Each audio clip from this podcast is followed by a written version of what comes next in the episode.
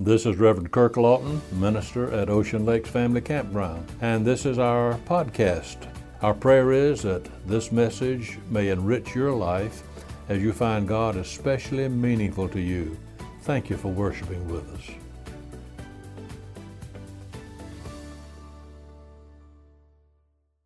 When the young man looked the first time, all he saw was horses of flesh and blood and chariots of iron. But when he looked the second time, what he saw was horses and chariots of fire. This was the same young man, the same eyes, but this time his eyes had been opened. We read that whole story in the 6th chapter of 2 Kings. Ben-Hadad, the king of Assyria, was an enemy of Israel from the word go. He launched an invasion of Israel every chance he got. But every time he was ready to pounce down on the king of Israel and capture his army, the king of Israel would receive a word of warning and would therefore retreat to a safe place. This pattern happened so many times that Ben-Hadad came to the conclusion there must be a traitor in the camp. So he called together his officers and demanded, "All right, which one of you is a traitor? Who has been informing the king of Israel about my plans?" One of his officers replied, "It's not us, sir. Elisha, the prophet, tells the king of Israel even the words that you speak in the privacy of your bedroom." Well, when Ben-Hadad learned this, he saw that the real enemy, whom he must capture first of all, was not the king of Israel, but rather the prophet Elisha. One of his spies informed him that Elisha was staying in the town of Dothan. Ben-Hadad immediately put his army on the march for Dothan. All night long the army marched, and the chariots of war rolled toward that town. Before sun rose the next morning, Dothan was completely surrounded by the Syrian enemy's army. Early the next morning, the servant of Elisha, probably a student in the school of the prophets taught by Elisha, and we'd think of it today as a seminary student, according to the Living Bible. Anyway, this student went up on the wall of the stronghold to take a look. What he saw there completely cleared away any sleepiness or cobwebs out of his brain. The sight he saw filled him with terror. Wherever he looked, north, east, south, and west, the Syrian army was encamped. Troops, horses, and chariots were everywhere. If we can just use our imagination just a bit, we can see that the early morning rays of the sunlight just breaking over the mountains, reflected from the dashboards of the chariots and off of the shiny helmets of the soldiers. And off in the distance, this young theological student could hear the neighing of the horses, the moving of the wheels of the iron chariots as they were getting placed into position, and the rough orders of the officers as they shouted to the men. They were going to take over the city. And those well-known words of the guitar picker who once found himself in a little one-room church where he just learned that those boxes over on the floor beside him contained deadly rattlesnakes. Likewise, this seminary student from the Bible up on the walls of the town of Dothan that early morning probably reflected on the whole incident by saying something like that student must have said, "I like to have died." It didn't take long for that prophet, the seminary student though, to see all he wanted to see. And in no time flat, he ran back to the house where Elisha was staying. After blurting out the distressing news, the young man cried out to Elisha, "Alas, my master, what shall we do now?" Or as the King James Version says, "How shall we do?" Elisha answered very calmly, "Fear not, for they that be with us are more than they that be with them." In other words, cool it. Our army is bigger than theirs. Now, that young man had not one worry, but he has two worries now. His master has gone off his rocker. Elisha is talking about having a big army. But this student says to himself, a big army? I can count our army quickly. 1, 2, you and me. That's it. And yet Elisha says that they who are with us are more than they who are with them. Then Elisha made his prayer to God, Lord, open his eyes and let him see. And the Lord opened the eyes of that young seminary student, and he saw, and what a sight he saw. Everywhere around him on the mountain, he now saw horses of fire and chariots of fire. Surprise! The Syrian army, in an answer to the prayer again of Elisha, was struck blind. So Elisha went forward and met the army, saying, you folks have come the wrong way. This isn't the right city. Follow me, I'll take you to the man you're looking for. And then Elisha led them to Samaria, the capital of the nation of Israel, where their eyes were opened once again. If you want to see what happened there, read 2 Kings chapter 6. You see that they were fed, they were dismissed, they were sent home in humiliation to their own country, this army was. What a story. There's so many lessons we can learn from this brief story of Elisha's servant who saw the chariots of fire. Not the least lesson is that of the power, the reality of spiritual forces. We have no need today to be taught the power of physical forces. Have you ever been in Myrtle Beach for Sun Fun days when we had the Thunderbirds to come? That amazing Air Force group of planes flying in close formation, or other service groups have other demonstration teams as well as the Thunderbirds. Or have you ever seen in Florida, or maybe seen on television, the launching of a satellite or spaceship? Wow, what power it has, shakes the earth all around. Yes, physical forces are very powerful. We recognize that fact. But spiritual forces, what about those? Well,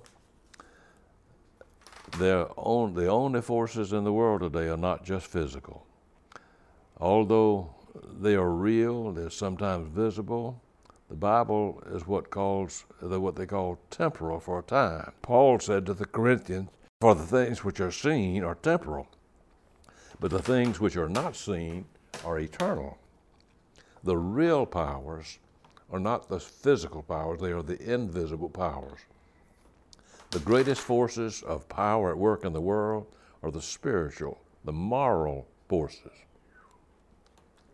We as individuals, or as a church, or as a nation, need to have our eyes open to the presence, to the reality, the might of spiritual forces. When we look around and see so many things that would tend to cause us dismay, we could very well cry out, alas, Master, what shall we do? And yet, in spite of all this, the nation goes on, still stands, still carries the hope of millions of us in America and around the world. Don't you think God must have a purpose for us? At the end of the war between the states, Secretary of War Stanton ordered the words of Psalm 118 to be displayed from the dome of the Capitol in Washington, D.C., which was yet at that time unfinished. The words, this is the Lord's doing. It is marvelous in our eyes. In any election year in the United States, we surely hear so much about our nation and its leaders. We can take hope and courage because we believe that behind all that material power and the resources are the resources of God. Our hope as a nation is not in parties, political parties, not in legislatures, but in the recognition of and obedience to the spiritual and moral laws which have guided this nation throughout its history and made it great. In another crisis in the history of Israel, many years later, when another army, the army of Sennacherib from Assyria, had invaded the land, the godly king Hezekiah strengthened the defenses of the city and spoke these words of comfort to his captains, his leaders. words we find in 2 Chronicles chapter 32, verses 7 and 8. These are the words of encouragement Hezekiah routed the people, saying, "Be strong, take courage, don't be intimidated by the king of Assyria and his troops. There are more on our side than on their side. He has only a bunch of mere men. We have our God to help us and to fight for us." And so must it be for us today. We need to rest ourselves on our faith and the moral, spiritual resources within our nation. We can climb up to the towers of our church, whatever the denomination may be, so to speak. We can look around and we can find all about us those forces that are drawn up against the church of the living Christ. In our day, we see the humanistic view that morality is a thing of the past. The new morality, we've been told. Well, Billy Graham said there's no new morality, it's just an old immorality brought up to date. Or we can see the relaxing of moral authority of the Bible. There are challenges to the deity of Christ. There's an invasion in many churches of ritualism and cold, empty formalism. We see in our own nation the sliding away in many pulpits of the preaching of sin and judgment, forgiveness, or God's love. All around us we can look and find the multiplication of many sects, S-E-C-T-S, and beliefs which are not the gospel, but which have become another gospel, and therefore they're not the gospel at all. One of my seminary professors said there's a lot of isms around. They should be wasms. When we look about us and see all this confusion, even outright opposition to the church, again, we could throw up our hands and say, "Alas, Master, what shall we do? How long can the church endure?" Well, the answer is that while many churches may fall away and disintegrate, our call is to make dead sure that the church of which we are a part holds fast to the clear teachings of our Lord. And as long as we do this, we shall surely continue to feel opposition, but we shall also have our eyes open, and all about us we shall see horses and chariots of fire on our side. Yes, God still has 7,000 who have not bent the knee to Baal, he told Elijah. And we still have churches which proclaim, as Clarence McCartney says, Jesus Christ, the same yesterday, today, and tomorrow, and forever, supernaturally conceived and brought into this world, his divine rank and mission certified by great signs and wonders, who offered himself through the eternal Spirit upon the cross as a sacrifice for our sin, who rose again from the dead on the third day in the same body in which he was suffered, and showed himself alive to his disciples by many infallible signs, who ascended into heaven, who now sits on the right hand of God the Father Almighty, where he ever lives to make intercession for us, the church of the Savior, who shall come again in great glory with his angels, and in the clouds to overthrow every stronghold of Satan and to restore all things. Then the whole earth shall be filled with the knowledge of the glory of the Lord as waters cover the sea. And for churches which proclaim this wonderful message, we need have no fear. The horses and chariots of fire surround all these, and God is on their side. The gates of hell shall not prevail, the Bible says. And although we may rest assured and secure in the spiritual power of a nation or of a church, yet there's another area we need to have our eyes open to see chariots of fire all around us. And I would close with this observation. It's not always fears without that perplex us. We all have found that the greatest battlefield for the Christian is when we have those fightings within. Did you ever look at yourself and just get thoroughly disgusted with what you see? Sometimes we sing the words of the song, "Oh Jesus, I have promised to serve thee to the end," and yet we sometimes find we can't even serve him till the end of a day. Oh, we say, if I only had the faith of some great person whom I know. Well, go back once more with me to the scripture for this in 2 Kings 6. That young man, the servant of Elisha, may well have been able to pass a test in theology. He was a seminary student, but when you compare him with Elisha, he probably couldn't even conjure up enough faith like a grain of mustard seed. Yet when Elisha's prayer was answered, this young man's eyes were opened, and then he saw what Elisha had been seeing all the while. Does that say anything to you, to me, right now? You may not have the personality or the ability of Elisha or even Elijah. You may not have the character of Simon Peter or John the Baptizer or the Apostle Paul. Yet when the Lord opens our eyes, we can have faith and we can see what they saw. There's a great scene in Bunyan's immortal allegory of Soul's Pilgrim Progress, how the warfare tells how Christian and hopeful, weary with the way they were traveling, left it, went on to the bypath meadow. It was easy on their feet. But when the night came on, they found that they were lost. So falling asleep under a tree, they were seized by a giant despair, and they were thrust into the dungeon of Doubting Castle. After several days of imprisonment, they continued in prayer. Christian suddenly broke out and said to his companion, "What a fool I am, thus to lie in a stinking dungeon, when I may well walk at liberty. I have here a key called Promise that will open any lock in Doubting Castle." Then Christian pulled out the key, stuck it into the lock, and opened the door. And so they came again to the King's Highway. What an amazing story from Pilgrim's Progress. Aren't we often like that?